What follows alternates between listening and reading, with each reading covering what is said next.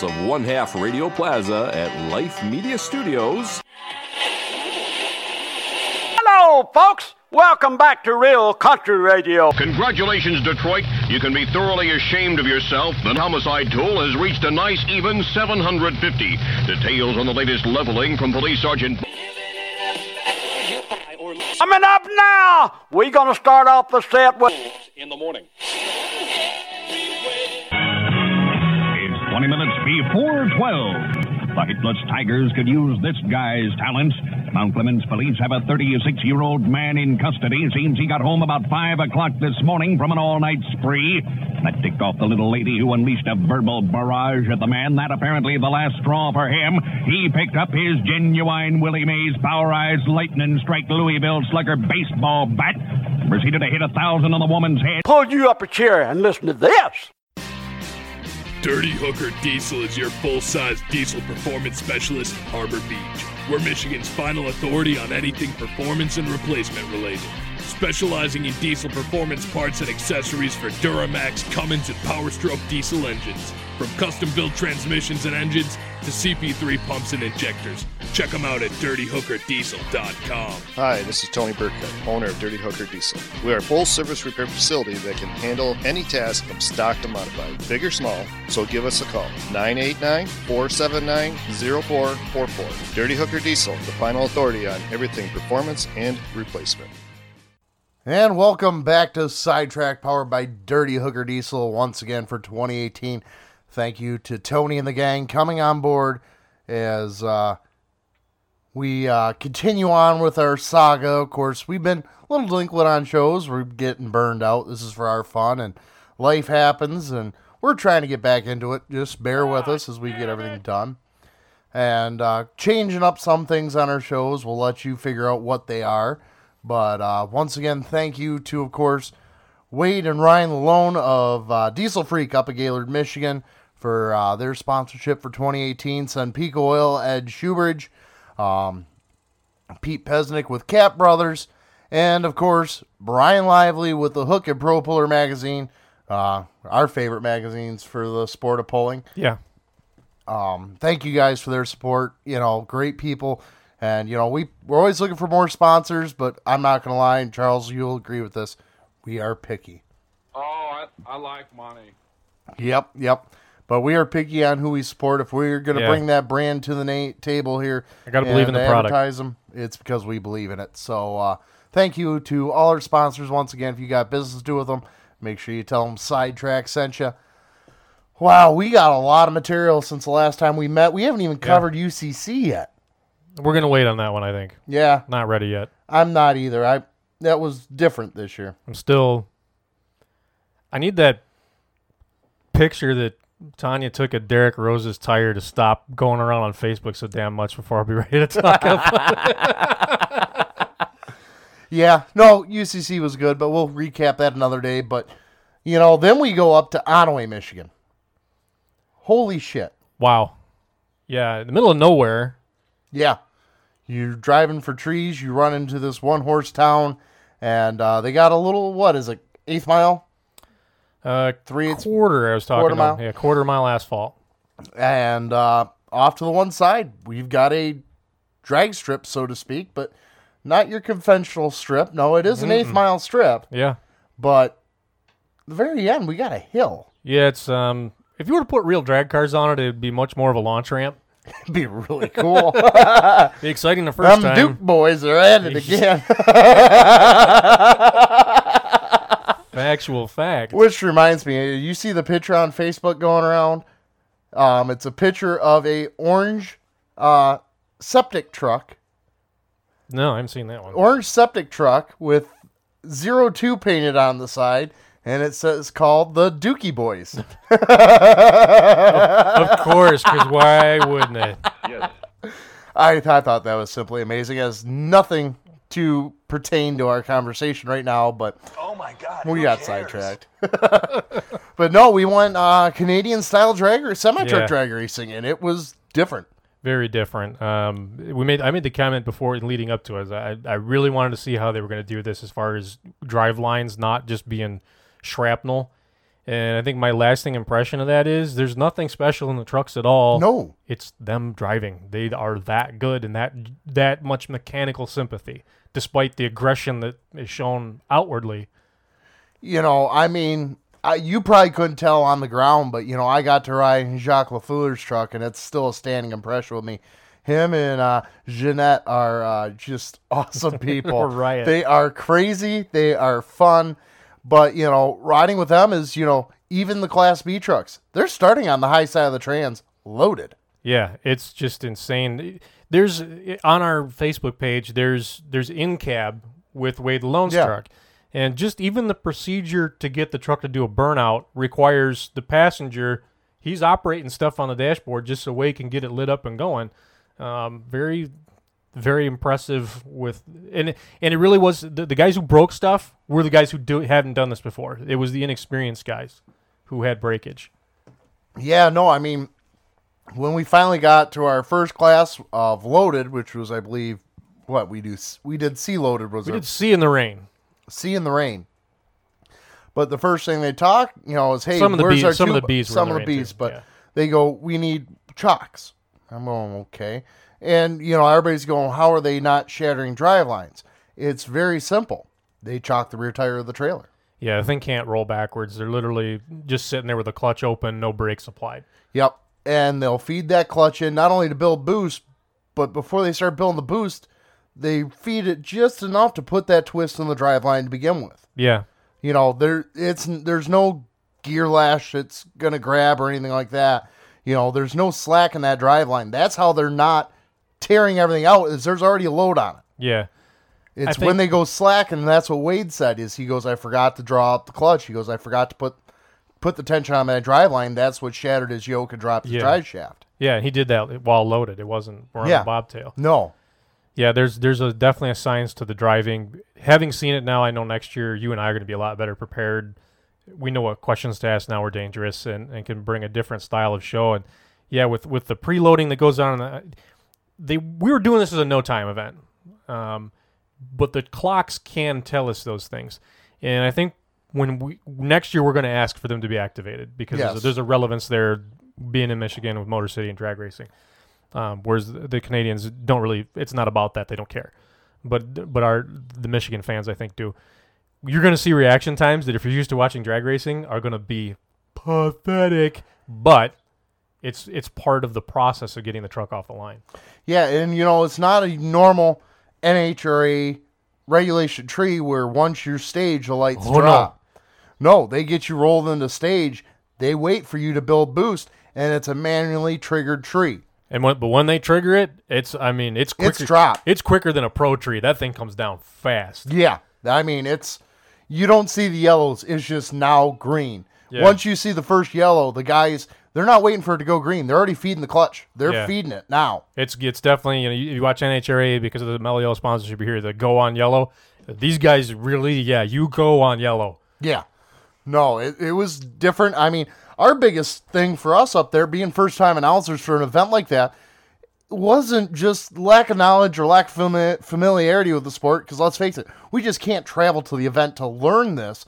No. But Yves, Yves was was Uh, a trip. Our friend uh, working with a bilingual sport where we Yeah. have a French speaking counterpart to work with. Yeah. It changed up a lot for us, and it was probably the most difficult thing for me all weekend to get used to. Yeah, it was very hard to adjust to, and and I think again next year behind the scenes internally there'd be some changes there. Not nothing against Yves. I'm not. I don't mean for this to be a slam against those guys. They did a hell of a job. They did their they came, they did their thing. It's just like how we're going to approach it and how we're going to interact. I think next year, just it'll be a little different, and I don't know, maybe we'll be a little bit more assertive with, with some of the stuff we're doing, just because we'll know more and be more dangerous. But uh, yeah, to to work with a, another announcer that you not only have never worked with before, but also have no idea what the hell he's saying. I mean, he could have been calling us everything but a white man. How many times did I go? Yeah, what he yeah, said. exactly. exactly. Because he'll he'll rattle on for five minutes, and I'm going, not a clue. But everybody's and you to can't just take a French class to learn it. No. Because when you learn French class, you are learning French French, Yeah. which Quebec French is different from, you know, even the French that spoke here over in Ontario, the Dover area, very heavy, of course. Yeah. You know, Orville Couture and them. Yep. Very French speaking, but it's a different dialect of French, you know. And it's very the thing I noticed especially very fast. I very mean, fast and very slang. Yeah, if you uh, people who speak Spanish will understand this reference. They will tell you that the the Puerto Ricans speak the fastest and with the most slang. It, that's what these guys are like. It's just, you know, I took French in high school, like three years of it. No, I, I was yeah, I was terrible at it. No, I don't remember a whole bunch, but geez, I nothing. Just he would he would talk for two minutes, and I I I caught a name here and there because it was on the sheet in front of me, and that's it. And that's just it, learning the pronunciation of the French names, you know. The One I uh or Geislan. Ghislaine. Ghislaine. Yeah. I kept slaughtering that all, all, all weekend. And he'd repeat it, and I'm going, uh, I know Jacques Lafleur, that was easy, you know. but, you know, I mean, the French names, you know, it was different, different stuff. It was, it was cool. I loved every minute of it. Yeah. Um, the fans up there were just fantastic. Yeah, I heard 14,000 wristbands were doled out over the course of the weekend. And they they sat there Saturday during the rain. They toughed it out. They really they did. stuck it out there and uh, stayed with it, which is awesome. Especially because not only is it cold, it's wet, it's miserable, but because of the wet conditions, we could only do Class C and Class B loaded racing. We couldn't do any of the bobtail stuff. So there, while we were cleaning mud off the track or waiting to rehook trailers up, there was a lot of dead time and people Oh stuck it out. Normally, what they were telling me, uh, Kevin, uh, the our timing guy for the day or weekend, he told me they normally get like to get through 150 races a day. We did 40 on Saturday. Yeah. So it made for a very long Sunday. We started two hours earlier, but it, it you know we didn't get to the open class, which I know a lot of people want to see. I did too, but it is what it is. We would have been there was no lights. We would there would not it would not have been possible. No, and with the loads and everything, even with lights, it still would have been a risky endeavor. Yeah, it would have. But everybody, yeah, they want to win, but it was so refreshing to see guys there just to have fun. And what is so emblematic, emblematic of that out of that weekend, if anybody turned on the red light, both guys would just stop, back up. It's okay. We'll do it again. Yep.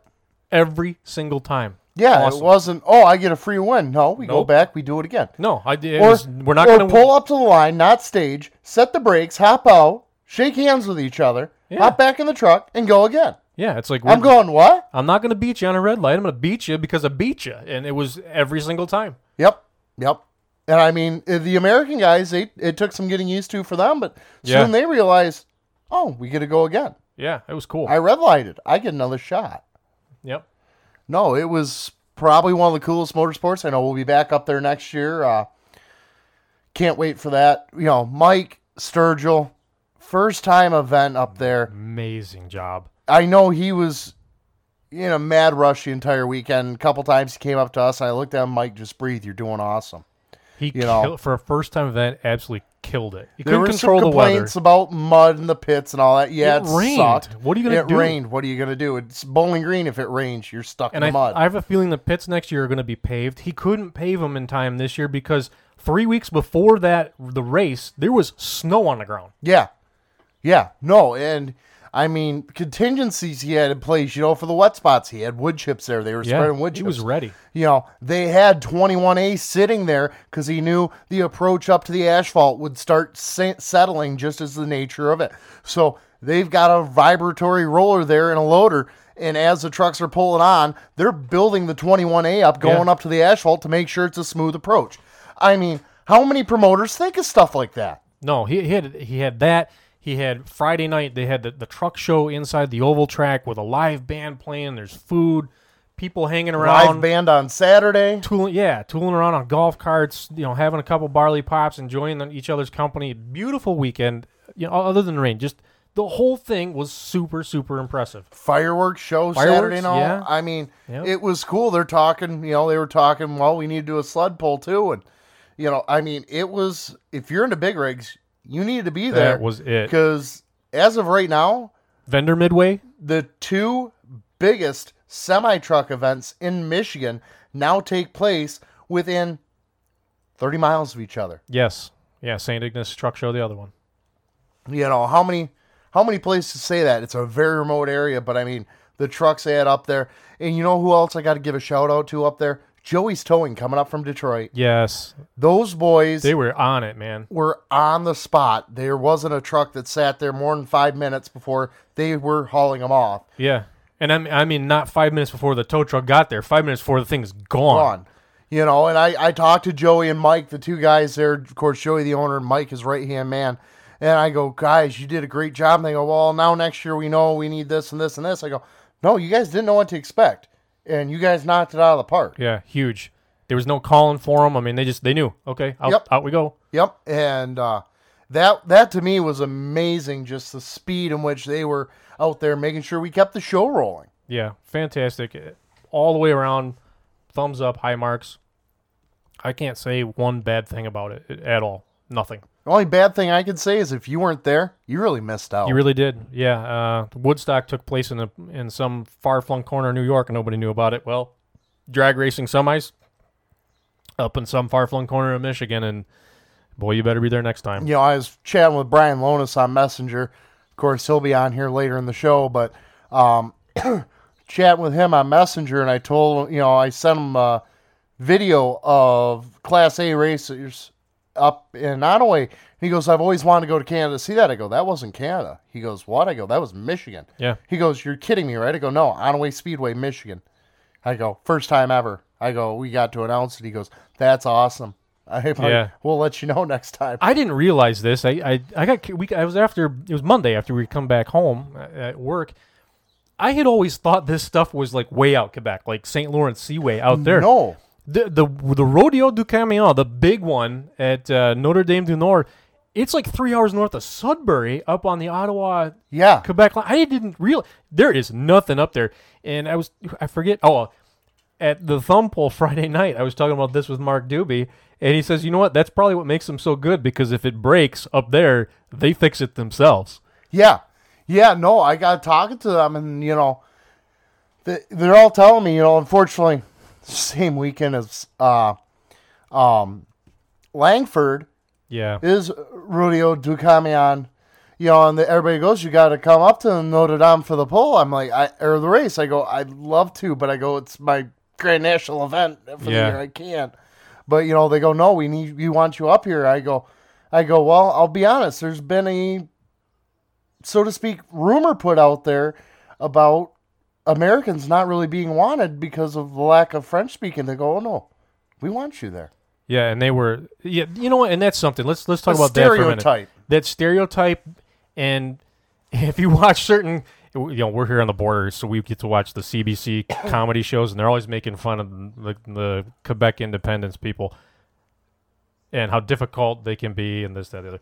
These were some of the coolest, funniest, Friendliest French-speaking people ever. They were so cool, and uh, yeah, I'd, I'd love to go up there. And The first things out of their mouth is they go, "We drink while announcing." Oh, and do they? Jeez. and Yves, where My, you know my what? liver, my liver. Well, you know what you need to do. People don't know this if they were there because you can't see in the trailer where we were announcing from. When that music is playing, Yves never stops moving. He's dancing the whole time. He's sweating that alcohol out of him. I'm dancing. We're all dancing. There's people looking in the doors just laughing. It was something you know, else. oh, you can't help but be swept up in his energy. You cannot, know? no. You know, I'm out there dancing my butt off in the trailer, and everybody's just kind of looking at us. I'm going, let's have fun. I mean, we're trying to learn what they do. Let's do it how they do it because they got to figure it out. Yeah, and uh, people in this area will appreciate this reference. A very high energy French speaking Leo Berzik. Yes. Oh my God. Actually, I stopped in the Armada Fair to pay my uh, membership for the Agricultural Society uh, that Monday or mon- two Mondays after, and uh, I was talking to Mary and Bree in there, and I go, we Leo of course came up in passing, you know, Yeah. and I go, you won't believe who I announced with, and I showed him. I go, look at. They go, oh my God. Mary goes, I just got chills. Oh, you have no idea. But I mean, the amount of alcohol consumed in that damn announcer stand was ridiculous. It was, uh, and I really didn't contribute. I had my fair share of beer, but I mean, there was uh, the rum was a flying. Oh my lord. Oh my lord. Yeah. Between Friday and Saturday, I had a little bit of help. Um, there was a half gallon of Bacardi gone. I, I can't. I'm not gonna throw anybody under the bus. You had to be there. Uh, There, there. I mean, there was probably close to two half gallons consumed between the group of us in there, plus beer. Yeah. I mean, it was, but that that was it. Nobody missed a beat. Nobody No. was sloppy about it. But I mean, we just we had fun. We did that. We did. Good show. Oh, absolutely. I mean, yeah, I've got some French friends now. You know, Yeah. actually, you know, before I left, said thank you to Jacques and Jeanette Lafleur. And Jacques goes, add me on Facebook. Here's my cell phone number. Call me. Yeah. That's the type of people they are. You know, I hop in. I know you've heard this story many a time now because I'm still geeked about it. You know, you were up announcing. I was down trackside doing some video, and uh, Jacques rolled the beams. So they back him up. I walk over to give him shit, you know, for rolling the beams. He sets the brakes on the truck, hops out, and I'm like, you know, he's gonna, you know, we're gonna give him hell. I go, what the hell, Roll my beams, you know? He goes, hop in. Oh, okay. so I crawl in, go to Jeanette, sit in the passenger seat. I climb into the bump. There's this young couple sitting there, and this guy who's been with them all weekend. I sit down. Next thing I know, where stage tree drops, he starts grabbing gears. We're at the top of the hill. I'm going, that's awesome. I just got to go on a loaded B, loaded B class Yeah. race, you know. So he loops back around. I'm talking to this couple. I go, so how do you know Jacques and Jeanette? You know, I mean, yeah, what do you think? You know, you from Quebec? They go, no, we we don't live around. I go, we live here. I go, where you live? They go, Bad Axe. I go, okay, I live Port Huron. You know, two hours away. You know, not that not that far. I go, so uh, how how do you know him? They go, we don't. They go, we were walking to go get food. He honked the horn at us. We got off to the side because he thought he wanted us to move. He stopped, told us to get in the truck, and next thing we know, we're sitting here. Yeah, and it's it's one of the few forms, maybe the only, where you you can go ride in the trucks when they're racing, and And we're it's not a safety hazard. not really. No, no, it's not. But where else can you climb in a 2,500, 3,000 horsepower truck and go for a ride up a drag strip? Oh, I mean, every bunk was filled and every truck they could. I've got photos. I can't remember who it might be. Tyson Brandt's truck, where the the skylights in the sleeper. If you look at some of the pictures, you can see faces in those windows up there. That is an awesome E9 Mack. Yeah, Superliner. Oh my god, that Mack power. But you know, it that I was the one cool that the one that intimidated me the most was the uh, the Western white Star. or the Western Star. Did the twin charger Western Star? They had the the Atmo charger right up there in the grill, You and could feel it pulling you. you could. uh, I'm not exaggerating. You could feel the wind around you. Yeah, it was. I've been trackside for photographing full on, you know, full NTPA mods, and they're screaming at you, and it's it's very impressive, and it gets me every time. But they're slowing down when they're getting that close. This thing is accelerating like a missile at you, and just that sound. It's yeah, that was intimidating. And the white one, what one you? You were saying there was another one that got you. No, it was that one. It was, Is that, one. Yeah, that Western, Star. Oh yeah. my god! And you know what? What was cool there is we had downtime. If we were waiting on people to hook loads, oh, what do we do? Let's bring our semi truck out and do burnouts the entire eighth mile of the Yeah. track, just burning the drives off. Yeah, you know, anything to keep the show going. You know, I was putting on video for um, JC and for Junior the day I came back. You know, on on my smart TV off of YouTube, and you know, it's not uncommon for them to have cars drag racing and that, and you know, everybody to come out and just get a train of people doing Yeah. burnouts. You know, I'm like, oh, there's Jacques. I go, there's Marco Genesee. I go, I go, okay, here's Ray Murphy. You know, Uh, I'm watching a video. I go, now I know these people, but just burning the drives off.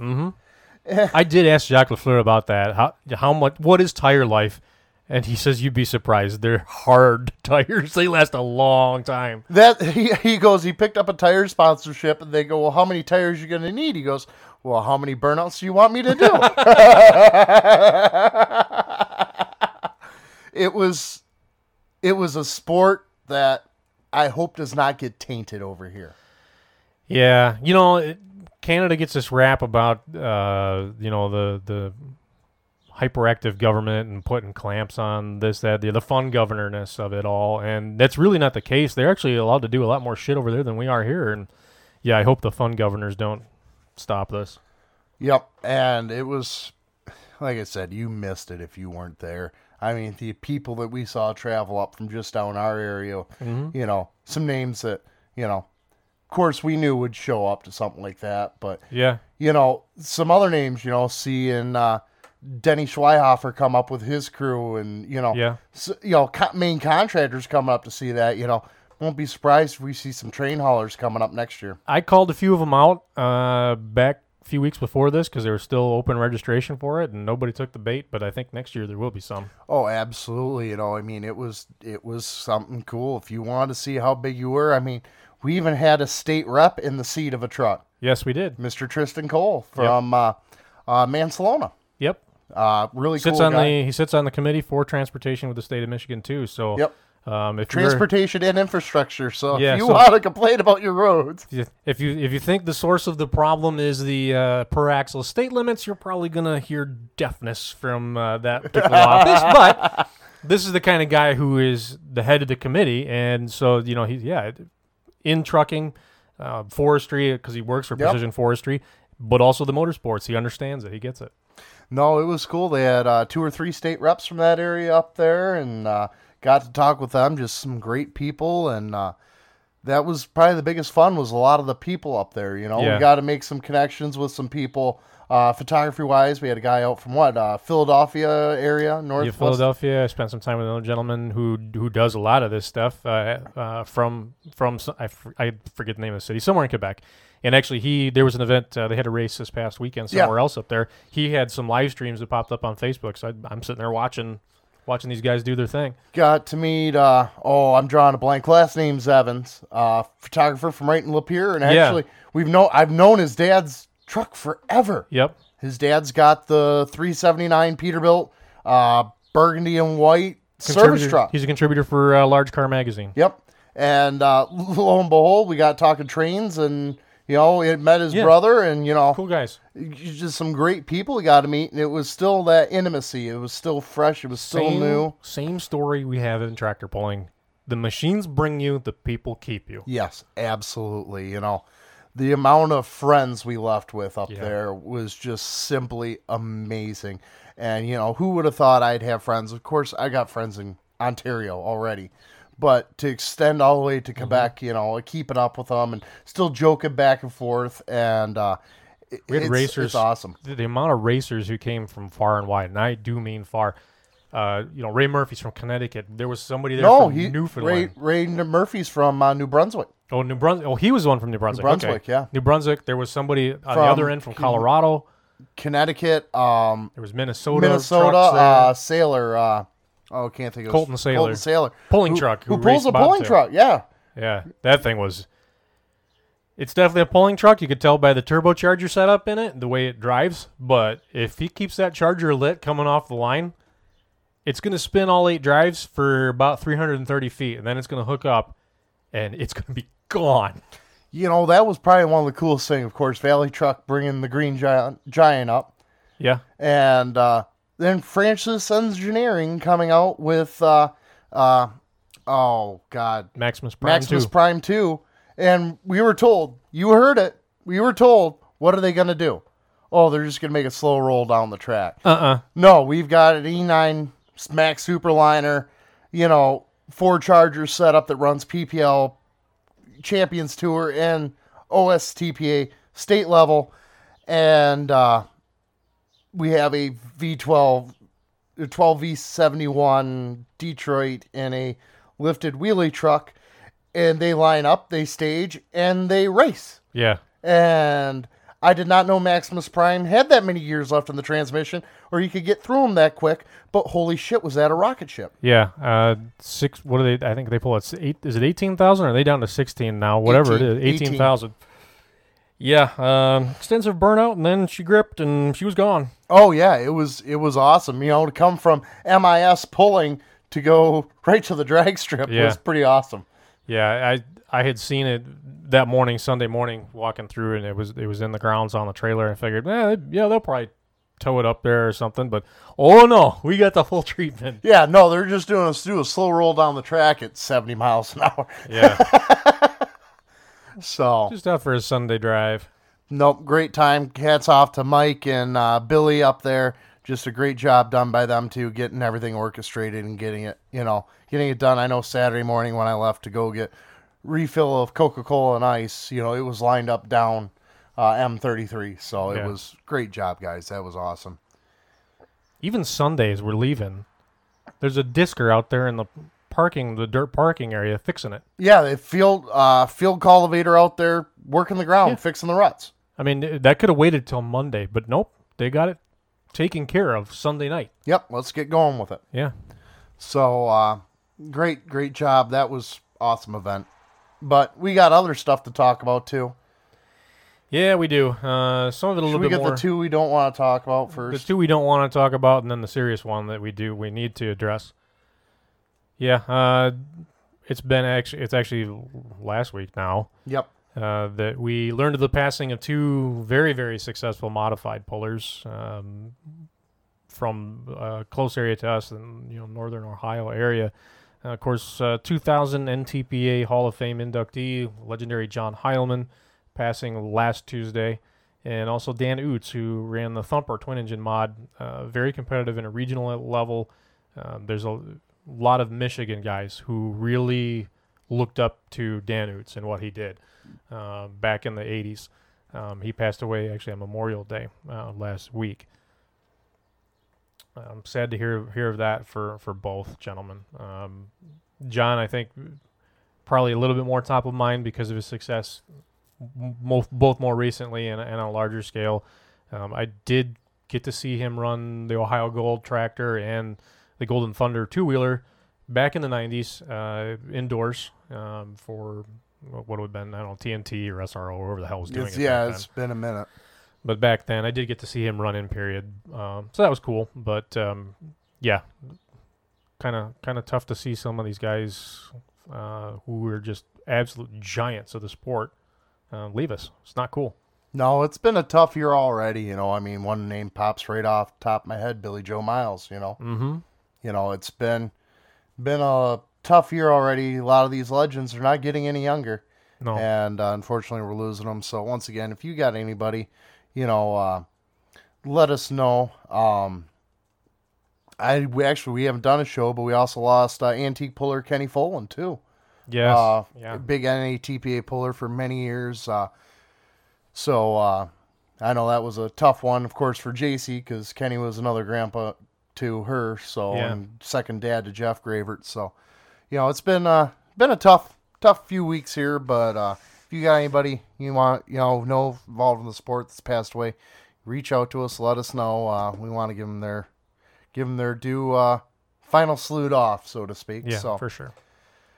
well, let's get serious here because there's been a lot of uh, discussion about this, and you know maybe some people don't understand exactly why the rules are specific for one type of mini, or maybe we can explain a little more of the theory of why it's more of a concern with this type of tr- tractor than any other. And of course, we're talking about the Fort Recovery in- incident uh, this past week, an event you and I had talked about going to. We would have, yeah, circumstances different. Um, we for sure would have been there uh, for this. But uh, of course, uh, Stan Shelton, longtime puller for many years, two wheel drives now, mod and uh, minis. Um, daughter uh, Camille, Cammy, uh, getting in the seat, and uh, rough class to begin with. I know they had some sled issues. They did. Well, we're gonna discuss that too. But um, making her pass, and the transmission decided I don't want to play no more. Grenaded between her feet. Uh, luckily, she made it out with fairly minor injuries. But the downside: flying shrapnel, big chunk of cast aluminum, flew up in the stands. Did hurt a spectator. She did spend some time in the hospital. From what I've heard, she is out and doing well. Yeah, I understand. Whoever you know, they haven't disclosed who, what her name or any of that, and they And don't it need doesn't to. matter. It doesn't matter. But she is, I understand, home and gonna make a full recovery. But of course, right away, uh, seeing right out of NTPA uh, rule change coming out effective immediately, they need a shield over the transmissions on the minis. Now, people go, well, why hasn't that been in place before? It probably should have, but Probably. these are very, very rugged transmissions to begin with. And yeah, maybe we've rested on our laurels too much, but the rule change is specific for one type of mini. The planetary equipped ones, which Yep. is a new thing. Yeah, I mean, we're three, talking four years ago, there that that wasn't a thing. No, it's been the past year or two we've Yeah. really seen the planetaries come out because they're finally finding planetaries light enough for them. Yeah, yeah. We can play the well. How come you you know you, you got ballistic blankets on cross boxes on mods, and you got this, and you got that. How come you didn't? Oh, God, you, you can't foresee everything. And you know, everybody was going, well, why just the planetary ones? Well, it was very quickly pointed out is with the planetary drives, of course, the gear reduction's being done at the hub now. Yeah, So a lot less stress on the axle, a lot less stress on the components, so to speak. very much less. But you're spinning the RPMs two to three times faster af- Yeah. through that trans. that trans that trans right behind the bell housing is the the focus of the problem. And on the other end, yes, the planetaries and the hubs are a problem as well. But we how many times have we seen planetaries let go? Two, and it was at the same event, and that's the only time I've ever seen it happen. I've seen it happen more often than that, but when it does, because it is going to go out centrifugally within the tire, it normally just tears up the rim. it'll chuck some crap on the track, but no one's really going to get hurt by it. The trans, yeah, it is an issue, and and, and you know, okay, fine, yeah, they should have seen it. Okay, you you can foresee every fucking thing that you do every day. Yeah, you know, I mean, I wish we could say we always have enough foresight. And you know, Charles, you and I have talked safety. Actually, there's a thread going on on Facebook on the Outlaw uh, Antique Tractor Pulling Forum of a 560 turning Yes, five grand. I know you saw me comment on it. I read through some of the comments, and we're going to get into that one too. I do We'll want to get You wanna talk about that one I do want to get because it relates to this one sure, directly. that's fair. Directly. Yeah, it perfectly does. That's fair. But you I know, didn't read them all because I got tired of the stupid. it, yeah, there was some I skipped over, but you know, would have been great. We had some foresight. Were we fortunate that nobody got killed or seriously dismembered? Yeah. Absolutely. But we've gone from a mini rod that has not changed really in the past 15, 20 years. Nah, they're- they're Horsepower gains, but power gains, but come on, no real innovative things coming out. No, it's it's this is the planetaries in the mini is probably the first quote unquote new thing under the sun since we stopped using wedge chassis in the late 1990s. Really, Yeah, Exactly. So, you know, I mean, and it's a simple fix. Take about it's already been done. 20 minutes. We saw examples. The rules posted by Uncle Larry and NTPA. And I gotta say- it wasn't even eight hours later. We already had a picture of what is an adequate shield, which is literally Very just simple. a horseshoe with a brace. So when you slide your cross in, Yeah. it's there. It's bolted to your frame. It's going to direct the parts downward. And people are on PPL's ass that why don't you have a rule? I'm sure that they do, because these organizations talk back and forth. I have no doubt that whatever was written, Larry Rich Ryan and John Mears were both involved in it, but the optics matter. NTPA had it out there. This happened at a PPL event. Now, may I don't know. I'm going to do some irresponsible specula- speculation. Both organizations have an attorney on retainer. They do. You can find Oh, out who's God, yeah. you can find out whose NTP's is, is. It's in the rule book. It's in the puller for Christ's sake. They probably had an had an attorney saying, "Yep, write the rule, enforce it at Saluda this coming weekend, but shut the hell up." Yep. For right now, the best thing you can do is shut up. Oh, absolutely. You know, you make us announce, okay, now we're going to make this mandatory. Now you've admitted guilt. Culpability is there now. Yep. Whereas NTPA is just going to call and say, that. hey, we, we didn't have is. this happen, but we're going to do this now because we got no liabilities on us. Yeah, no, it's It's very simple. simple. So, so the optics about oh, oh well, PPL, what the hell? Why don't they have the rule out? Oh, believe me, it's oh, there. Oh, God. it's a hundred percent. That was there. talked about, bro. I guarantee. Bruce, after Bruce they got Law Cam, said it was talked about before they'd even left Saturday night. I was gonna say, I guarantee before you know, right after they got made sure Cammy was okay, got the lady medical attention. You know, Mm-hmm. I know Cammy had to go to the hospital too. Yes, she did. You know, I'm sure as soon as them ambulance doors shut, the head track official probably walked over, John Mears or whoever was there, and goes, "Hey, we got to fix this Yep. now." Yeah, we saw the same thing at White Pine. Yep, we're not going to get into discussing what, What that happened? was. It doesn't matter. But there was there was a rule drafted within half an hour. if if that. I mean, they already knew. They had pictures. They knew what they had to do. Yep. And you know, it's not that these organizations rest. It's not that they want to put people in jeopardy. No. You know, it, it is safety, and that's the number one thing here. Is you know, it safety. It might not sound fun, but you know what? It makes it more fun in the long run. Oh, it sure does because talking about some of the stuff we just did talk about, I'd rather talk about them getting old Oh God, yeah. than getting killed. And think about it. How many pullers have we ever had killed out on the track? I got to really I have to think hard about one where it happened for not a medical reason. Yeah, other than a natural, you know, heart attack, something like that, Yeah. but due to an injury, I can't think of any. No. No. I cannot think I'm of any. I am sure that it has happened. oh, I'm sure there has. But it doesn't it's not something where I just go, "Oh yeah, it was Joe Smo with his yeah." V8, you know, no, Can't I can't think of one. no. So, and that brings me up to my other subject. You know, I get preachy, I get called out for it on many forums now. I don't care. I we do this show because we enjoy doing it, and it's a way for us to vent and kind of let you guys think what we think. But had a tractor, um, basically running a lot like what the Go Fast class was for Thumb for many many years Yeah. open RPM. Um, they weigh in at seven thousand pounds versus six thousand sixty-five, which was Which go what we fast used for, to do, yeah. for years. Um, eighteen four tires, you know, yada yada yada. 301, 460. And I heard him in Sigourney. He comes down the track first pole of the night. He's on, he wasn't even on 18 fours at the time. He was on like 13 sixes, 13 634s. You know how much that motor was loaded Oh yeah. and just screaming to the moon. And I walk up to him and I go, "Hey, listen," I go, "I don't care you're turning that many RPMs." I go, "But I do have a problem." I go, "Do you have a steel flywheel?" on it?" And he won't give me an answer. I go, "I need a bell housing blanket before I hear you turn them RPMs again on any track." yeah. And uh, It's just pure and simple. I'm standing down things here. proceeded on through the weekend. We still had some RPM issues. He got disqualified, asked not to come back. Video came out on Facebook of him running once again. I didn't realize this was the same guy. Yes. Okay. Yep.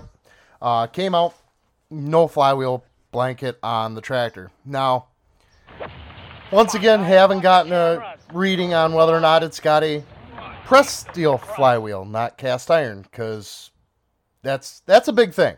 It's- Either yeah. way, and uh, Trent Pollock was the one who brought this up. Is we need not just a blanket over the bell housing, but it's very easy to do. You remember the five six fifty six. The blanket's long enough because they're made for automatic transmissions. It covers the TA housing Yeah. because those clutches and and uh, gear sets in there aren't designed to turn five thousand RPM No. either. We've had we've had a flywheel get out of a V8 hot rod that was blanketed several years ago. Yeah. And uh, you know, this is it, you know, is you gotta think before you do stuff. I understand it's cool to turn the RPMs and people go, Oh my god, I can't believe you're turning that many RPMs up. I go three oh one They can do it all day long. They can do it all day long and they'll beg for more. The engines can do it all the time. But it's the drive line beyond. That's where the Yeah. concern is. You know, everybody's seen the video of the Farmall 1206 where the yes, I know the clutch was slipping and it got the flywheel hot and the rack stuck. I get that, but it was still a cast iron flywheel that got hot and blew apart. Yeah. A cast flywheel. Well, that's another argument. Cast flywheel on a P pump tractor. What the? Duh. Exactly. I mean, probably spent the money on the two disc slipper clutch, but uh, we'll keep the cast iron. Anyways, come on, people. It- trans blanket doesn't cost you much. And you know, one thing Jeff Graver brought up even at 5,000 RPM, what's a stock steel fan going to do when that lets go? Oh, it's gonna act like a buzzsaw. And what did I have on our 656? Electric. Yep. Not only does it save you a little bit of weight because that little fan probably weighs two, three pounds and might not sound like Mm-hmm. much, but that electric's a lot lighter. And Oh, boy, does it move some air. You remember how big of a fan I Yeah. had on ours? We had a 2700 CFM. You could stand in Yeah. front of it and it would blow your hair. Summit Flex-a-lite. Look it up. SummitRacing.com. Yeah, you can do a Flex-a-lite aluminum fan, bolts right in. Got one of them for that too. But Mm-hmm. you know, I mean, you guys, you guys, I, I don't get damn it. You're gonna spend, you know, seven, eight grand on your motor, but you won't spend five, six hundred dollars on a steel flywheel. And I heard people going, "Well, I can't find them." Murphy's.com. They make them. They have them on the shelf. Yep, Plus, there's Every how, for how, 301. how many machine shops can you know? I'm sure Castner's can make you one. I don't know. Atlas tractor. At, yeah, geez, yeah. Atlas, Fair Valley. You know, oh, I don't know where to get one. Bullshit. just guys use your heads a little bit because you know one thing? Is we all joke about lawyers you know chasing after ambulances? They do. they do. And uh, we don't want them chasing after ambulances that are leaving fairgrounds after tractor pulls because that's a good way to watch our sport get ruled out of being financially viable you know insurance wise so we can go compete. Yeah, and don't in mechanical stuff's gonna break. Okay, and this kind of Yes. goes back a little bit to the to what happened with the mini rod. crap happens It does. And there's bitching about, oh, well, the thing was hot. They pulled it three times, this, that, the other. Oh, that I one want was you to, cute. I want you to listen to what you're going to hear Brian Lohnes talk about in a little bit when when we get to his segment. That that that thing was going to break. Heat's not a no. Transits don't get that hot anyway. no Um, just a bunch of crap. But yeah, it, it really the responsibility at some level falls to you. You hook to the sled, you push the throttle down.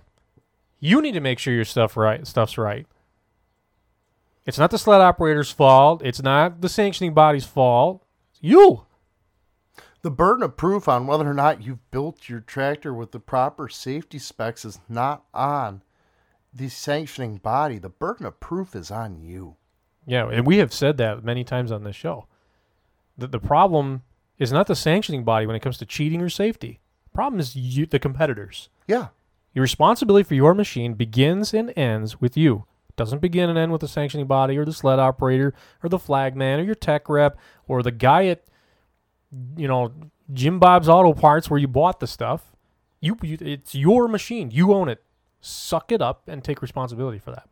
Absolutely. You know, I mean, I I don't agree with browbeating somebody about something, but I mean, at least use your head enough to have the forethought so that way you aren't the problem when something lets go. Let's talk about something a little bit more fun. Yeah, and has actually has a has a connection to to to something you I think you posted on our Facebook page today. I might have I post something today? Yeah, or maybe yesterday. Could be. Um, I posted something. Thumb Tractor Pulling Association had their season opener back on Friday in And Peck. Oh, gr- oh my God, great show. We haven't Holy even talked about crap. that. What, what- the amount of iron there was just I haven't awesome. seen a season opener like that for TTP. Great I job, don't Thumb. think ever. Great job, Thumb. That was that's what we need. Smooth show and listen to this: eighty-five Five registered hooks. And we were done by midnight. It was before, yeah, before midnight. Before midnight.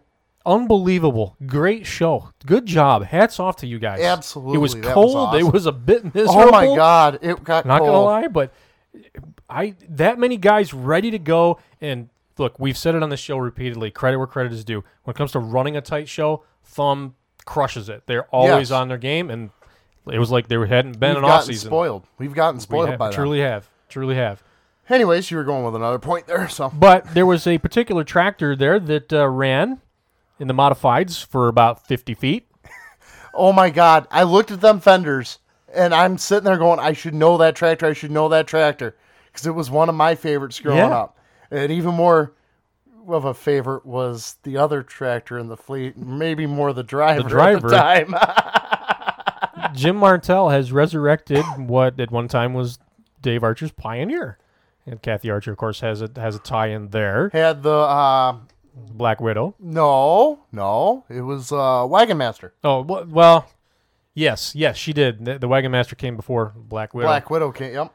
Yeah, um, and That's when I fell in love with her. When it was uh, two in line with uh, two uh, two set crank to crank uh, facing outboard. Yep, And exactly. the fifth would get stair stopped on top. yeah, Same same combination. Actually, Dave ran in his uh, five Yep. engine back, and then of course they went to the new chassis, which uh, Mr. Martell has now. Yep, uh, he he resurrected the thing and had some engine problems, but the cool tie-in is um, I'd heard that, that actually Dave Archer, the reason that he had sold out on the tractor was that he wasn't in the best of health and he had uh, undergone some treatment for lung cancer. Well, their new project was What? out. Oh, maybe it wasn't you then that put this up. So you did. See. I need to read our Facebook page. don't I? so Something else that Brian's going to talk about when he in his his interview, he's going to mention um, the East Coast Timing Association that he used to be an owner of, and Yeah. has since sold out. They used to be based in Wilmington, Ohio. They have now moved to uh, a track in, or an airfield in Arkansas.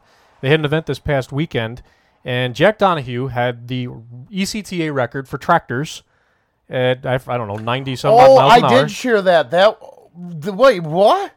He- Jack Donahue had the record. Yeah, with the 8N Ford. Well, Kathy Archer drove her dad's Allis D17 to a new tractor record at 108 miles an hour. Wait, this past that was weekend. Kathy in the seat. Kathy drove it, and they still have that shorty Jeep that they used to push start it. That, that their old pit vehicle, they still have it. I knew I shared it, but I thought it was just cool. I didn't Yeah. read the article. It was. The, it came out. Of, it, it was something. It was a project started. Dave. He says in the article that he started this because yes, he he went through a double lung transplant. Actually, is what he did. Oh wow, Double lung transplant. He's like, I needed something to do to do something to th- something to think about to, to keep me going. And he's like, well, let's. Do, you know, he saw what Jack Donahue was doing with the funk converted eight in you know, eight Incredible. He's like, we can do that. So they took a D17 with a Buda engine in it. Thing now turns like something like seven thousand RPMs. Steel flywheel. it's got a single single one gear in the transmission, and that's fast as hell. and uh, yeah, they, they took the tractor tractor record away at 108 miles an hour this past weekend. I didn't realize that was Kathy in the Kath- seat. Kathy oh drove God. it. That So I, super cool. I should have been paying more attention. I just thought it was cool they were using a D19, of course, for the tractor nuts out there who don't know it. D19 being the first production turbocharged tractor, you know, row crop Yeah. tractor ever. Of course, IH being the first 100 horse turbocharged, Yeah. the D19 being the first turbocharged. I go, oh, that's neat. And I didn't realize they were on, they had a gas side one, but I go, that's cool. I'm, I've been so busy with stuff, I haven't had a chance Yeah. to read the article, but I did, it had been up for a while, and then I this afternoon I was I was scrolling past. I don't know what I was looking for, but there was the picture. It had I think it had a close up of the roll cage, and I just yeah. Those eyes. I know those eyes. Wait a minute, what's going on here? it's like, and I get into the story. Oh, okay. So that that is cool. I mean, that is really cool. yeah. So a con- neat connection to bring bring the weekend full circle. yeah. It was. It's been a cool weekend. Of course, Mid Michigan Mini starting their season. Some new tractors Yeah, out for yeah. them. We had a good time up there for that. Um, next weekend, of course, this weekend down at Legendary's Diesel Yeah. event. Next weekend, uh, we start pulling in Canada. You do. I'm going to be in Blanchard over here, Yep. uh, and then uh, the week after that. Holy shit! I haven't looked, but I don't. I'm, I'm living a short period at a time. Get ready to live out of suitcase. Yeah, it's about par for the course, anyways. But uh, uh, no, uh, Shedden. Of course, we're going to start with Empire State in Shedden for their poll. Then, of course, uh, on Saturday going up to uh, Dungannon for the Dungannon Super Bowl. Uh, Southwest Ontario OTTPA co-sanction up there.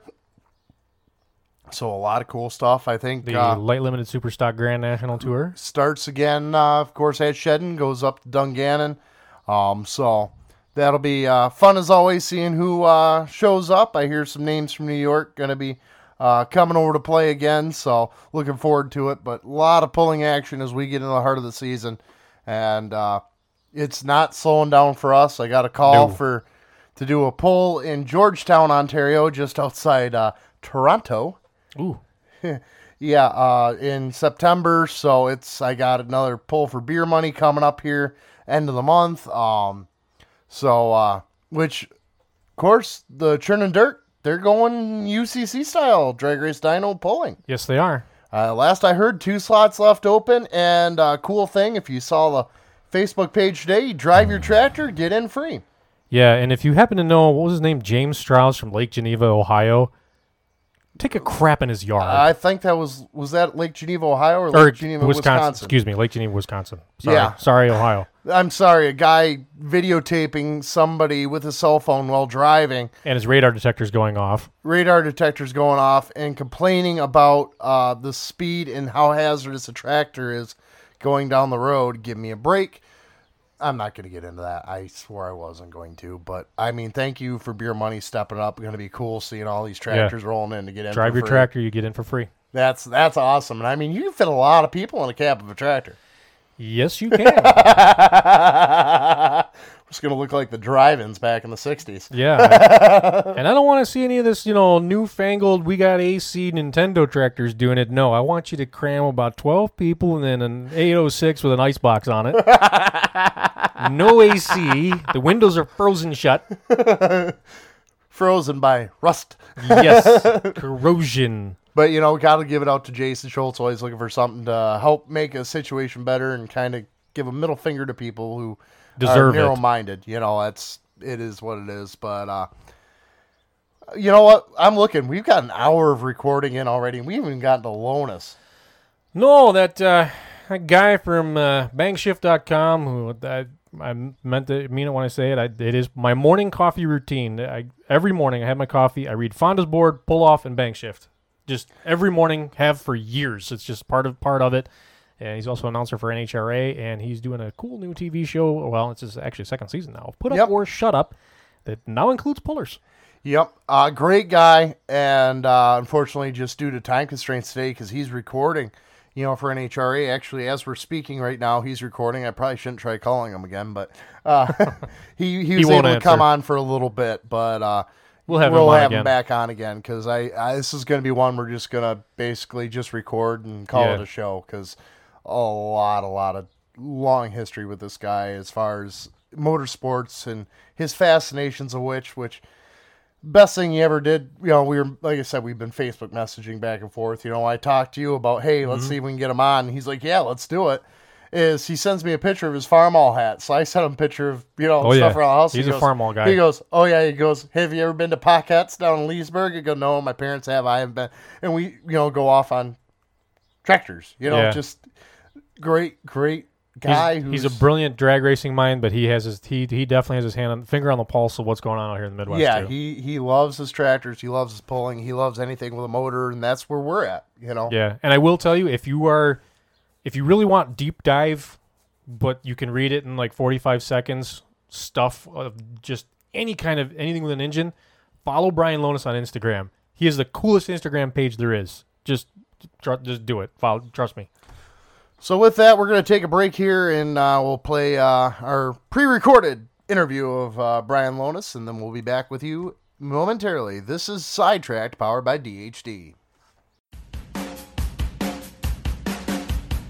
You make your living going up and down the road, and time is money. Would you like to save up from 5 to 25% on fuel, up to 25% more power with better bottom end acceleration? You need to get with dieselfreak.com and their truck tuning services. Works for Cummins, Caterpillar, Detroit Diesel, and more. If you want to kick it up another notch, you can get their off highway tuning for high horsepower. It'll unlock the RPM limiters, twin turbo setups, VGT turbo replacement, EGR valve delete, DPF delete, urea delete, and more, and it all comes with a 30 day warranty. Not only that, they've also moved into the agriculture realm. They'll bring their dyno on site to you, get a baseline on your tractor, and write a custom tune for it, load it up, and show you the difference. Also, with a 30 day warranty, save fuel, increase power with performance tuning from dieselfreak.com. For Case IH, Challenger, Claas, Fendt, John Deere, Massey, Ferguson, New Holland, Valtra, and more, dieselfreak.com. They can be reached at 989 748 4145. 989 748 4145. Ask for Wade and tell him Cut that bitch off!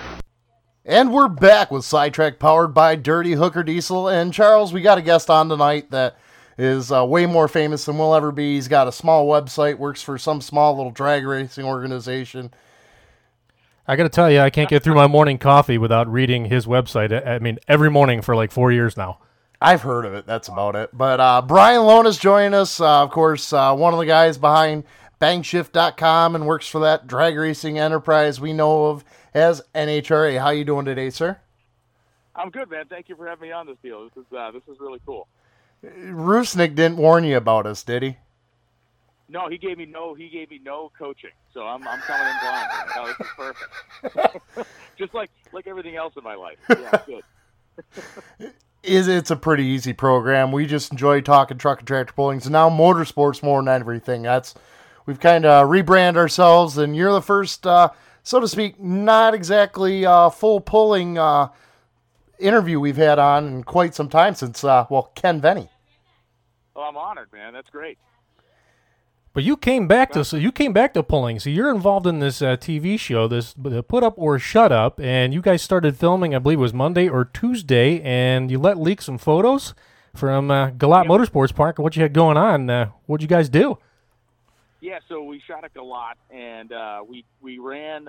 So one of the ideas that uh, it, one of the cool things about the show is like I you know I work to come up with a lot of the ideas, and then we kind of pull them off. So um, we've done some pretty cool stuff, but the, the, the stuff we did at Galot on Tuesday was like definitely, um, definitely the coolest thing we've done so far. So we had Randy Davis in the running bear uh, tractor, and we had uh, Keith Whalen in the Super B, uh, Keith Wason, I'm sorry, in the Super B. And so those are two, uh, you know, light unlimiteds or 7,500 pound modifieds, I guess whichever whichever you know category you want to call them. But uh, you know, twin engine blown alcohol tractors. Um, and rather than do just the standard pulling format, you know, the cool thing about Galot's course is that it's, it's double wide.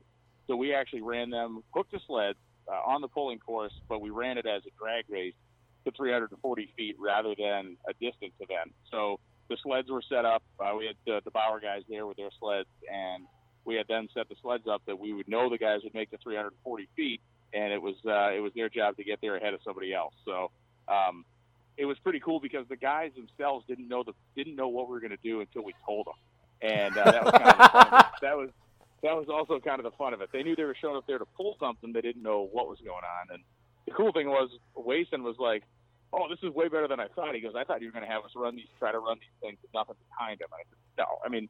One of the things that I, I really like to do on the show is um, showcase things or show stuff off that is maybe not like super like a lot of people at home don't know how a sled works. A lot of people at home don't know just how serious and how big pulling is, not only in the United States but across the world. So um, we always try to put a twist on things, but I didn't want to like take away the integrity of what these guys do. So it wasn't about making pulling tractors do something weird. It was just about having them do what they normally do, but just in a slightly different way. And by far the best episode we've ever made. Like the the the visual on this, like wait till you see it. It's like it's super badass. It's very cool. You know, it was cool watching. You know, you guys post you posted the picture of uh, what was it? Uh, Super B loaded in the trailer yeah. there, and uh, everybody's commenting about you know the little toe strap on the back and how heavy that thing is and all that. I'm going, you don't have any idea. This thing weighs next to nothing. This isn't even a big boy yet. You know, oh my god, I'm going, I'm going. You know what? This is going to be a good thing. We've talked about for yeah. a long time about how do you get pulling more mainstream? How do you get it out there? And uh, some novelty like idea like this might be enough to spur some interest because it is truly madness in motorsports. You know, people talk about you know what top fuelers and all them do. Yeah, they're 10,000, 15,000 horsepower for three seconds. These guys with four engines on are 10,000 horsepower and on a 15 second burn, and they don't have to rebuild them after every pass. So, hopefully. Yeah the the most like the most really like shocking thing to me with what we did was how quickly those guys can turn them around. And I realized like in a pull off, you know, typically in a pull off, if you're if you're like at the end of the hook, like you're turning the thing around quick. But like, you know, from our second to third round of this thing, like those guys literally brought it back to the starting line, fueled them, and they were pretty much ready to give it another rip in, in a half hour. And it was awesome because I'm sad to report that of all the episodes we shoot, the drag race guys are the slowest dudes to ever come back. Like we've done road racing stuff, we've done dirt track stock car stuff, and it's always the drag race guys that are that take forever, and their junk yes runs less and quicker than anybody else we have on the show. So that hurts my feelings a little bit, but uh, but no, these guys were. I mean, these guys are super impressive, and uh, their equipment's really good. So I think to me, it's like a really good way to, to, to show people just how cool pulling is um, and again, a slightly different format, but it's a it's a very educational show for people. How does how does a sled work? How do these tractors actually run with multiple engines? Like, and they're impressive, man. They're they're among they're among, in my opinion, the most impressive vehicles in any sort of motorsport. Like whatever you want to pick as a judgment point between the power they make or the technology that's involved in them, they're awesome. So I, I hope uh, I hope people dig it. I find it neat. You actually picked one of the newer classes of the sport of pulling with the light unlimiteds, where they are at that lightweight and only running two blown motors. You know, I mean, for many years we've had the mod class three, four engines, and of course the unlimited four or five. But the light unlimiteds, known for their squirreliness, known for their really showing of the twisting of the frame with the torque due to the engines being set out there so far. Kind of a neat decision there. Yeah, and it's funny too, where it's like you know, and one of the things we try to point out to people was like, you know, you put these two, you put the two tractors next to each other, and if you're not paying a lot of attention, or if you don't know what you're looking at, you think, oh, these things are like basically identical. But then you start to give some details, and you look at the engine placement, especially on Wason's tractor. Like Wason's, his motors are as far out as you could get. You know, the oil pans are, the front of the oil pan is basically maybe halfway over the front tire, whereas uh, whereas Randy's tractor has the engine set back a little bit. So, you know, even just showing stuff off like that. And, you know, I, I explained in the show that pulling is basically just a giant physics experiment, right? It's balance. It's not just a simple brute strength thing. It's a, almost, you know, wholly dependent on getting the balance and stuff right. So, um, yeah, it was great. And the, and the guys were really good. You know, they were cool and they liked to kind of take some shots at each other. Like the whole thing was really fun. Yeah, you got lucky with a couple guys who actually are both from the East Coast, so I'm sure they know each other from have grown up around each other on on the, the East Coast circuits a little bit too. Yeah, and that was uh, that was one of the great things is you know Randy Randy mostly pulls regionally, like he doesn't do any Grand National stuff, and Keith does uh, a lot of Grand National stuff. So, but they've both been at a lot of the same events together. They definitely have a good rapport. So yeah, you're 100 percent right. It was uh, definitely better to have two guys that were kind of comfortable with each other than two dudes who had never met. So yeah, and I think that's fun. that's an interesting point too. Going back to the chassis setup, the fact that Randy does stick a little bit more regionally, he keeps the engines back because he will weight up and run heavier and run a third motor on it, whereas Wason is really optimized for that light and limited, the Grand National stuff. Yeah, no, 100. percent And you know, it's funny the the uh, the crew that shoots this show is like they're super super talented. You know, most of them are kids from California, and they've never seen anything like they, you know, they, you Yep. know, they're so. You know, we've shot episodes with uh, some fairly loud stuff before, but I was like explaining to them in our meeting before we started. I'm like, you guys have literally never heard anything about what this. You know, when when these guys drop the hammer on these things, and four alcohol motors are screaming at you know at, at the top of their lungs, and we got done with the first uh, the first round, and all these kids were staring at each other like it was insane. And actually, the, the point you guys will like is there was a bunch of drag racers that were at the lot because obviously they have a drag strip there too that were testing, and they all hauled ass and ran over to watch this. And then when and then every time we'd run them, they would all be staring at each other and just like giggling like eight year old girls. yeah. Well, I know Charles. We went down to Louisville, and your wife, she had seen three engine mods, but nothing grand. Na- no, she hadn't even seen three. No, engines. she'd she'd- seen she'd single seen light and- blown mods. Well, she'd seen the light and limiteds at Fort Recovery, but never a it. full house. Never a full house mod. Not, she hasn't even seen the unlimited class yet. No. And we're down down trackside in Freedom Hall of Louisville. You know, kind of the granddaddy pull of them all, the one you want to be to. And she's got her camera up, and we're like, no, you better put that oh, down. Oh, yeah. I'll just plug one ear. No. no, no you won't. She's like, she's like, I gotta, I gotta get pictures of this. I've never seen this before. I'm like, just, just take it in. Trust me. And when those with those four he- blown Hemis with 871 blowers, they weren't even the big 1471s No. like the Unlimiteds. Just lit. Her jaw bounced about 14 times off the track. and the best part is, she walks over to Charles and goes, "We need one." Oh, you've uh, yeah, dude, you picked the right chick. That's freaking awesome. That's great. She's into it, but she can't help me pay for it. Yeah, that's that's the other thing. Like, I took uh, you know David Freiburger from Roadkill and stuff. He's one of my best friends, and I've known him for like 20 years now. But I took him to the first poll that he ever went to. He had never seen any of this stuff in person, and uh, we were up in we were actually up in a land speed race up in uh, northern, way northern Maine, like at the very top of northern Maine. They run some standing mile land speed stuff, and the Maine State Fair, the Aroostook County Fair, was up there, and they were pulling uh, one of the nights at the fair. So I took him over there, and he was like, he was completely blown away. We saw a couple. We, there were they didn't have any full blown, you know, they didn't have any of the full kill mods there, but they did have they did have some really nice stuff. And the first impression he got when he saw the first guy hook was like, "This is the most brutal dino pull I've ever seen in my yes, life." Yes, yes. Like I said the other day when we were messaging back and forth and fell into a hole of talking about pulling and tractors and all that, you know, we, we say in the sport we don't go to the dyno to make peak horsepower. We just do it to tune the motors on a load, you know. I go, Right. dyno sheets don't pull. No. Hundred percent right. Hundred percent right. Yeah, everybody likes to have their hero number on paper, but it really doesn't matter once uh, when the rubber meets the road or the rubber meets the dirt. It really doesn't matter. When the hook when the hook drops, the bullshit stops. Yep. That's it, baby. Yeah. And you know what? He brought up something most people forget about. There's still state level NTPA polling in Maine. Yes, there is. Yeah. Yeah, it's it's few and and, far uh, you know, between, but it's up there. Yeah, it's obviously not as big a scene as as other places, but like there was a lot of really nice stuff up there, and I know their know, uh, Pro Mod four wheel drive class is fairly decent up there. Yeah. Yeah, they had a bunch of awesome Pro Mod four wheel drives, and that was the class I think David enjoyed the best too. Because it, it, to me, the four, you know, I, I love the tractors and stuff, but the four wheel drive trucks have their own kind of level of crazy to them that are that's just awesome.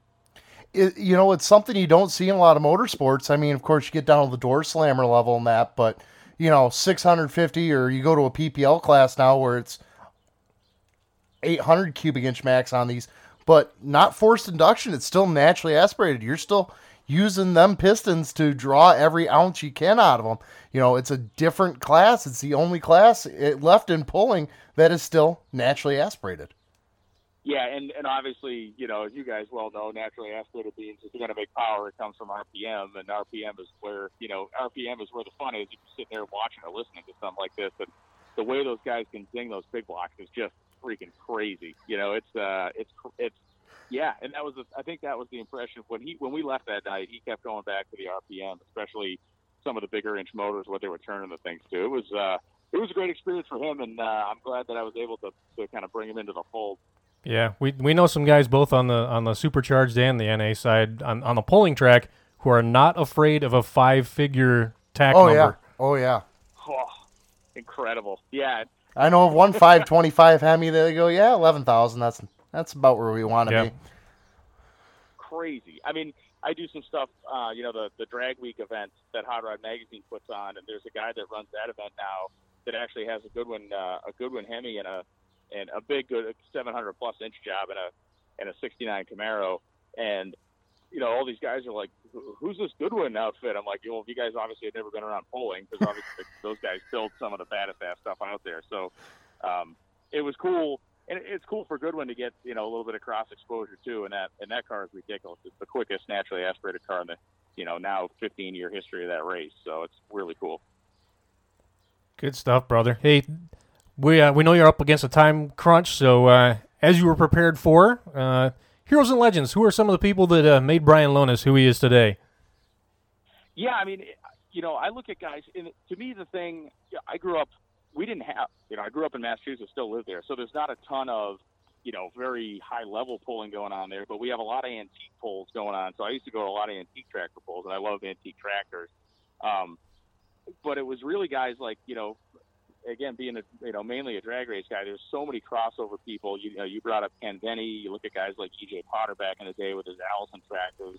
Um, you, you know, you obviously got to mention Art Arfons when you start this type of a conversation too. But you know, the validation for pulling for me came from the fact that these people that I totally admired for what they were doing in drag racing, all you know, those are three guys that left the sport of drag racing and went pulling, and it's like, well, these are brilliant people that have found a new challenge and a challenge that keeps them up at night staring at the ceiling and trying to figure stuff out. So, you know, those are the type of guys that, to me, um, not necessarily totally piqued my interest, but those are the guys that made me really appreciate what tractor pulling and truck pulling is because of the fact that you know these guys dominated their fields in, in drag racing and they went over to pull and it was a it was a very hard thing and then you look at Ken Veney, 77 years old, the dude wins Bowling Green last year. Like, how could you not? That, I mean, how could you not just respect a badass guy that's nearly 80 and still out there killing everybody?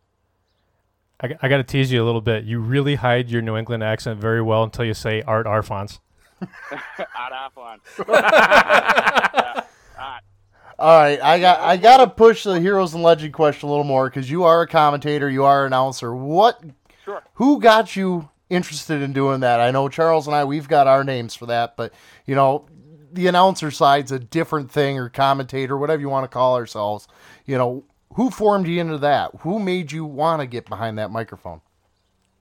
Um, for me, you know, I, I grew up watching the Red Man series on TV. I grew up watching American Sports Cavalcade on TNN. Like, you know, that was that was in many ways like my education for this. You know, so um, Army Armstrong, Steve Evans, Bret Kepner. Um, Good you know, choices. Yeah. you know, and those are those were guys, and and amazingly, I mean, Steve Evans passed away before I ever had a chance to meet him, but I know his son very well. Um, Bret Kepner is a close friend, and Army Armstrong's a guy that I've, I've spent some time hanging out with, and those were the guys that that really were my professors in this, you know, and they still are because of the beauty of YouTube and stuff. You go back and you watch this stuff, and you know, like you guys, I never, I take pride in being original and never copying people, but you, you got to learn somewhere, and you go back and watch those guys and how they did it, and the way that they, the way, the brilliance to me of like the Steve Evans and the Bret Kepners and Armstrongs of the world was that they were able to have fun and able to kind of point out the absurdities and things while still being very respectful to the people in the competition. So it, uh, to me, that's the key of all of it. Where if you can go out there and go, yes, this is the most ridiculous thing you've ever seen in your life, but also still give it the respect it deserves and try to educate people on it. I think that's like, I think that's what people enjoy. At least I hope it is. Yeah. Hopefully it'll keep me employed for a while. A perfect example of that is the old footage of Steve Evans, Brock Yates, and Paul Page covering the, the mud buggy racing in Florida. Yes. and it, it- that's that is literally the perfect example. Like they had so much freaking fun, but they were not making fun of the competitors. They were not making fun of their machinery. They were ultra respectful to the and they treated it like it should have been treated. They treated it like a race, and it was a race. And those guys were there running their shit as hard as they could get it to go and trying as hard as they could go. So yeah, that's a that is literally the most perfect example you can give. Where if they wanted to go down there and make fun of the guys for you know not having teeth or make fun of the way something was welded together, they they could have done that. But that's not what they were about. They were about they were about enjoying what they were seeing and, and making you enjoy it too. And yeah, totally love that. Well, Brian, I know you're up against it. You got to go do some uh, NHRA work, which of course pays the bills because I know this check we sent you for coming on tonight is going to bounce about as sky high as it can get. So, should have told him Yeah, that. it's a plumber, man. Yeah, it's, it's, a, it's a Super Bowl. Yeah. Don't worry if if that one bounces, I can write you another one just like it. But no, man, I, I apologize for I apologize for being short, but I would love to come back on if you ever uh, if you ever totally lacking for guests and you want to. Nah. if, you're, if you're if you're up if you're up against it, you're like, oh, let's just call that moron back. But no, I would uh, I would love to would love to be back on. And actually, kind of a cool quick story was uh, when I got down here. We're racing in Virginia this weekend, and uh, we're actually staying a couple miles up from Colonial Heights. And I don't know if you guys have ever heard of the Keystone Truck and Tractor Museum here. I'm not giving them a plug; they're not paying me any of it. But it's like this dude. It's a private collection that is open as a public museum, but he's got 300 tractors, 300 restored farm tractors in there, and he's got 100 restored vintage big rigs. yeah, I saw the pictures on your uh, on Yeah, your uh, Facebook everything, page. And by the way, fuck you. I, under- I understand you needed a bib to catch all the tears and, and uh, snot. And, Yeah, yeah. I just I walked in the room and started crying, and the lady that was like the the lady at the front desk asked if I was okay. You know. but dude, you walk in there and and you know I don't know if you guys are you know vintage tractor guys now, but you walk in there and the first thing you see is a Mini Mo UDLX. Like the, the There's one right and I here on our wall in front Right of us in the front of us studio. right here. I I had never seen one in person. The closest I had ever come to seeing one of those things was in the pages of a book. And uh, you walk in there, and it's sitting front and center, and it's obviously it's gorgeous, and they got it all opened up, and you can kind of stick your face in there and look around, and it's like We've seen you know, one of the UDLXs in person, and of all places for me to see one for the first time, Charles was there too. Yep. Was what three years ago now? Mhm. Three years ago now, at Detroit's Autorama. They had one on the top floor. wow, Yeah, with all the Chip Foose and all the high fancy high dollar rigs. Yeah. yeah, there was a UDLX sitting there. Ridler contender, uh, Ridler contender, Ridler contender, Minneapolis Moline, Ridler contender. they had um, and the guy's got everything, man. It's like it literally doesn't matter what you like. Like it's not. It's very. Uh, the collection goes from. He's got a 1917 Titan in there. He's got. Uh, he's got all kinds of stuff, like from from weird one-off stuff to. You know, of course, he's got a bunch of, you know, he's got a bunch of John Deere stuff. He's got Olivers, he's got Internationals, he's got Farmalls, he's got Ferguson. I mean, if you can name a make, even if the make only made 50 examples, he probably has one in there. And he's got a couple of competition tractors in there as well, so it's cool. nice. Well, Brian, we're not going to tie you up anymore, buddy. Uh, yeah, we're going to get you on very, very soon again because I know this conversation. We just barely breached the top, Yeah. and uh, there's a lot more to come. Because I mean, we want to talk drag race and we want to talk BangShift, we want to talk pulling and tractors and trucks and everything. Because we cover anything with a motor in it anymore, and you seem to be a guy with the same uh, interests. So, Yeah, man. If it makes it steam, I love all that shit. So yeah, I'm down. I'm down whenever you guys want. the only person we might cut you for is getting Jay Leno on, but I don't see that happening anytime soon. But. I totally, I totally understand. So, Brian, thanks for coming in on again, and uh, hope to hear from you soon, buddy. You bet. Thanks, guys. Yep. This is Sidetracked. We'll be right back in just a moment. Presented by Dirty Hooker Diesel. Time I finish this fucking thing, I'll be out of a job. And we're back with Sidetrack powered by DHD, and uh, great interview with Brian Lohnes. It was uh, awesome having him on. Unfortunately, Fortunately, not nearly long enough, but uh, No. we'll have him back on soon. For sure. You could tell it was we, he was having to hold back the chain just a little bit. He was ready Yeah. to roll, but I I, I don't it. think he's hard to get started. No, I get it. You know, he's you work for NHRA doing a dream job. That's what he's paid to do. Yeah. And uh, of course, keep a BangShift going. You know, I mean, it's he's living the dream that Mm-hmm. He's- I know I'd love to be able to do. I would trade trade shoes with him in a heartbeat. it, it you know a lot of time on the road we get that. Well, me of me of all people definitely can understand that. I Mm-hmm. mean, my GPS is already pushing five digits for the year, and I haven't even gotten started really. So. But thank you, Brian Lohnes, for taking your time out, and uh, thank you all you fans who keep staying with us. You know, we uh, we're getting back into it. We were getting burned out, and uh, this this show, Charles, we've already talked. It feels good. This one felt good because it it, it just Had happened. material. It had material and it just happened. We had taken some time away. I'm still a little burned out. I'm gonna be honest with you. I'm my creative. It's gone. It's gone. Um, but we'll. I know what I need to do. This isn't the first time. And that's just it, you know. People go, "Well, you're here representing the sport, and you're here to promote the sport." But I'm not gonna to phone an it in. extent, I'm not gonna phone it in To an you. extent, yes, we are here for that. But first and foremost, we're here for our own enjoyment.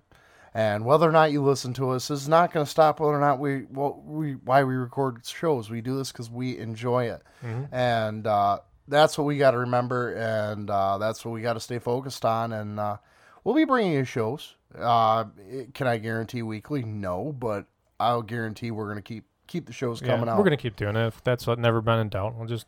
It'll be when we have something to say.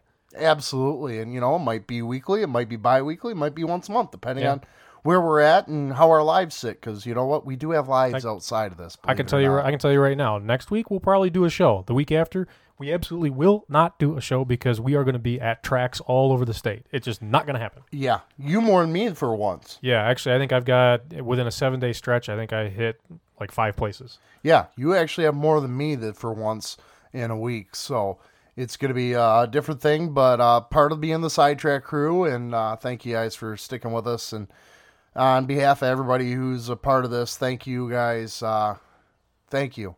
It's we keep our dream rolling, and our sponsors uh, help keep us able to keep the lights on, so to speak, as we sit in the dark. I, I, I keep the lights off. It took it took me almost a year, but I finally trained uh, the other two guys in my office to keep the damn lights off all day. I hate the lights being on. So with that, my name's Armstead. My name is Posh. Good night. Sidetracked was recorded live before a dead studio audience. Tonight's episode is recorded at the Second Baptist Bar and Grill, where occupants may or may not have consumed alcoholic beverages. Retransmission of Sidetracked in whole or in part without express written consent of Sidetracked is expressly prohibited. Who gives a shit? You're gonna do it anyway.